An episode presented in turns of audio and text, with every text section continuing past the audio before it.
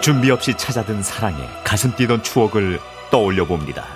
라디오 사랑극장 어느 날 사랑이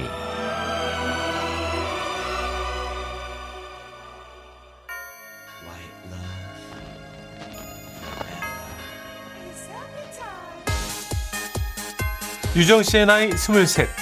대학 동아리 스키 동호회에 처음 합류하던 날, 유정 씨는 많이 떨렸습니다. 뒤늦게 괜히 들었나? 스키 탈 줄도 모르는데 아 오늘 처음 오셨죠? 자상하게 말을 걸며 다가오는 그 남자는 스키 동호회 부회장이었습니다. 훤칠한 키에 하얀 얼굴이 꼭 눈을 닮은 것 같았다고 유정 씨는 회상합니다. 장비는 가지고 오셨어요? 아, 아니요 아직 못 샀어요 여기서 빌리면 된다고 해서요 맞아요. 어설프게 돈 쓰느니 이것저것 빌려 타보시고 자기한테 맞는 걸 사는 게 좋죠. 어 따라오세요. 제가 도와드릴게요. 아, 아 저는 김영선입니다. 이렇게 친절한 성품 때문인지 부회장 영성 씨는 인기가 많았고 주위에는 늘 여학생들이 있었습니다. 선배님, 저도 좀 골라주세요. 저도요. 그래 그래 잠깐만. 저기 자요. 스케부츠 240이요. 이거 신어보세요. 아, 네 선배님, 선배님, 저도요. 제 저도요. 것도 골라주세요, 선배님. 아이고 아이고 알았다 알았어. 저 그럼 저는 가보겠습니다. 네. 저벅저벅 다른 여학생들을 향해 걸어가는 그를 보고 살짝 질투가 나는 걸 보면 아마도 유정 씨의 사랑은 그때부터였던 것 같습니다.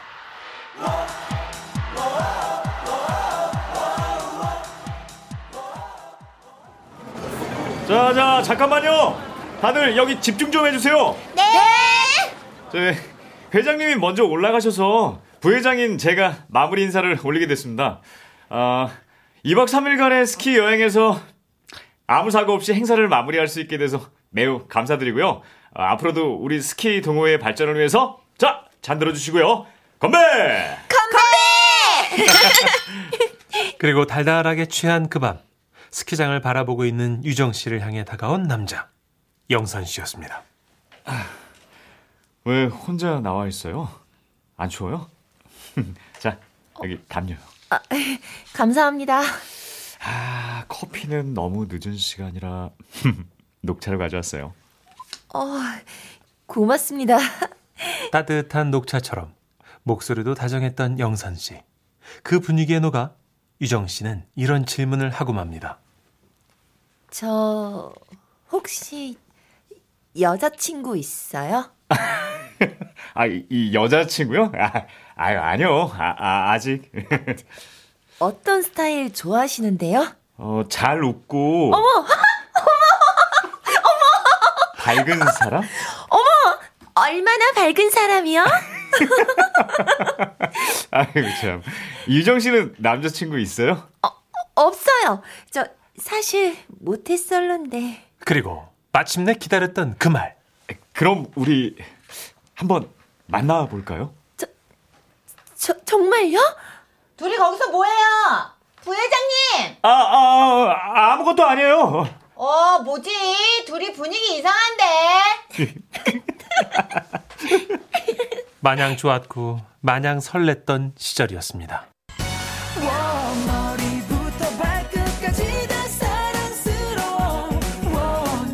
그렇게 1년이란 시간이 흘렀습니다. 유정 씨는 행복했고 뜨겁게 사랑했다고 자부합니다. 그런데 언제부터였을까요? 스키장에 강습 아르바이트를 나가야 한다며 영선 씨는 주말에도 시간을 내어주지 않았습니다. 이번 주도 또? 지금이 한창 스키 시즌이잖아. 대학생 알바 치고 보수도 좋고. 그래도 우리 너무 못 만났는데. 그럼 월요일에 내가 오빠네 동네로 갈까? 아, 아 아니에요. 주말에 알바하고 나면 많이 피곤할 것 같아.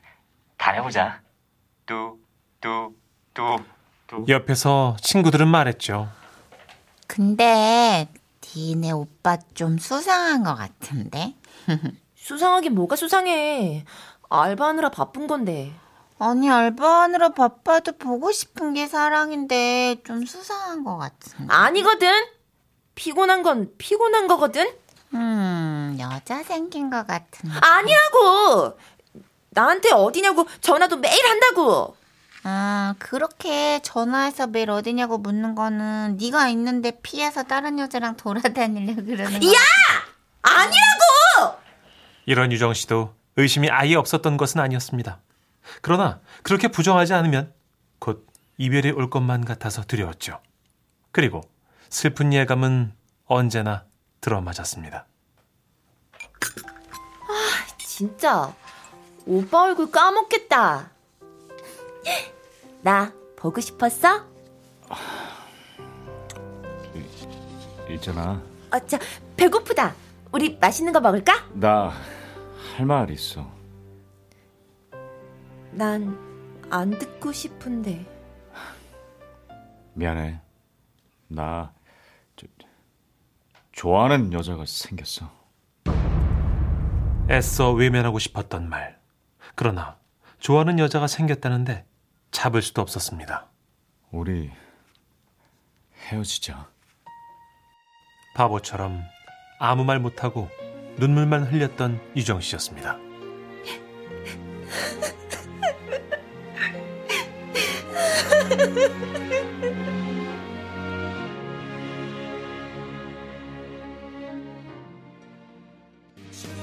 그렇게 3개월의 시간이 흘렀습니다. 그리고 어느 날 여전히 아픈 마음을 억누르며 막 잠이 들려던 그때 전화가 울립니다. 입력되지 않은 번호입니다. 여보세요? 미안해. 누군지 말하지 않았지만 유정 씨는 알 수 있었습니다. 내가 너무너무 잘못했어. 아니, 내가 미쳤었나 봐. 나 한 번만 용서해주면 안 될까?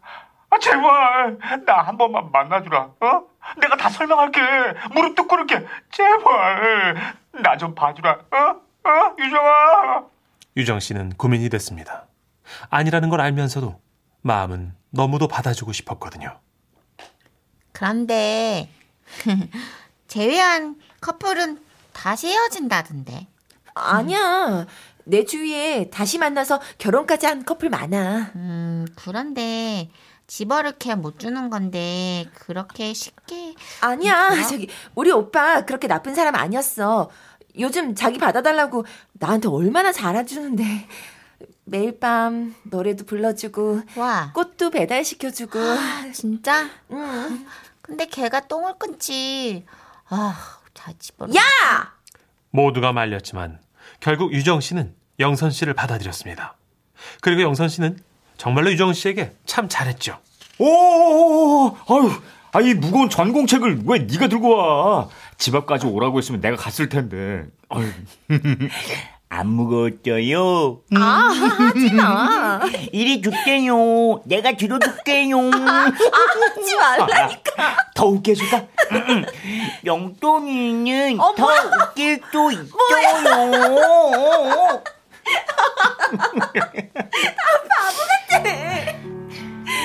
나 진짜 널 웃게 하는 일이라면 뭐든 할 거야. 두 번 다시 눈물 나게 안 할게. 내가 진짜 진짜 진짜 잘할게. 유정 씨는 그 말을 믿었고 그리고 또 고마웠습니다.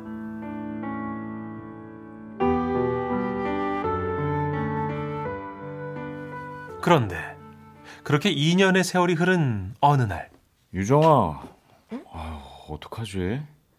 회사에서 출장을 가라는데 아 6개월이나 지방에 내려가 있으래. 너무한다. 그럼 뭐야? 방도 구해야 되고 오빠 혼자 살아야 되는 거야? 어 조- 조금만 기다려줘. 나 이번 출장만 잘 마무리하면 우리 결혼도 얘기하고 그러자. 어? 결혼? 결혼이란 그 말이 왜 이렇게 반갑고 행복하던지요. 유정 씨는 아무런 의심 없이 그와 떨어져 지냈습니다. 그리고 그의 생일이던 그날 유정 씨는 깜짝 이벤트도 준비했죠. 오피스텔로 찾아가면 깜짝 놀라겠지? 네, 어서 오세요. 지라씨 제 갑니다. 여기서 제일 비싼 케이크로 주세요. 어머나, 뭐 좋은 일 있나 봐요. 네. 남자친구 생일이거든요. 어. 이거 들고 남자친구 집 앞에 갈 거예요. 깜짝 놀래켜 주려고요. 어머나 그렇게 되면은 보통 간 사람이 놀라던데. 네? 조크. 유정 씨가 그의 오피스텔 앞에 섭니다. 얼마나 놀라고 좋아할까? 설레는 마음으로 서 있는 유정 씨 앞에 문을 열고 나온 사람. 누구세요? 어, 아, 제가 집을 잘못 찾아왔나? 네. 자기야 누군데? 익숙한 목소리. 영선 오빠. 슬쩍 보이는 오피스텔엔 둘만의 파티를 벌인 듯 와인잔과 선물이 놓여 있었습니다. 어떻게 나한테 이렇게 두 번씩이나 아저 유정아 그게 자기야. 이 여자 누구야? 뺨을 내리치고도 속이 풀리지 않았던 유정 씨는 냅다 케이크를 집어던집니다. 아, 야야 야, 그게 닥쳐! 한마디도 하지 마. 너 다시 내 눈에 띄면 그땐 이 세상 사람 아닌 거야. 그렇게 집으로 돌아오는 기차 안에서 유정 씨는 2년 전 그날처럼 또 한 번 울었습니다. 가슴이 멎는 듯한 통증을 또다시 느껴야 했던 그날.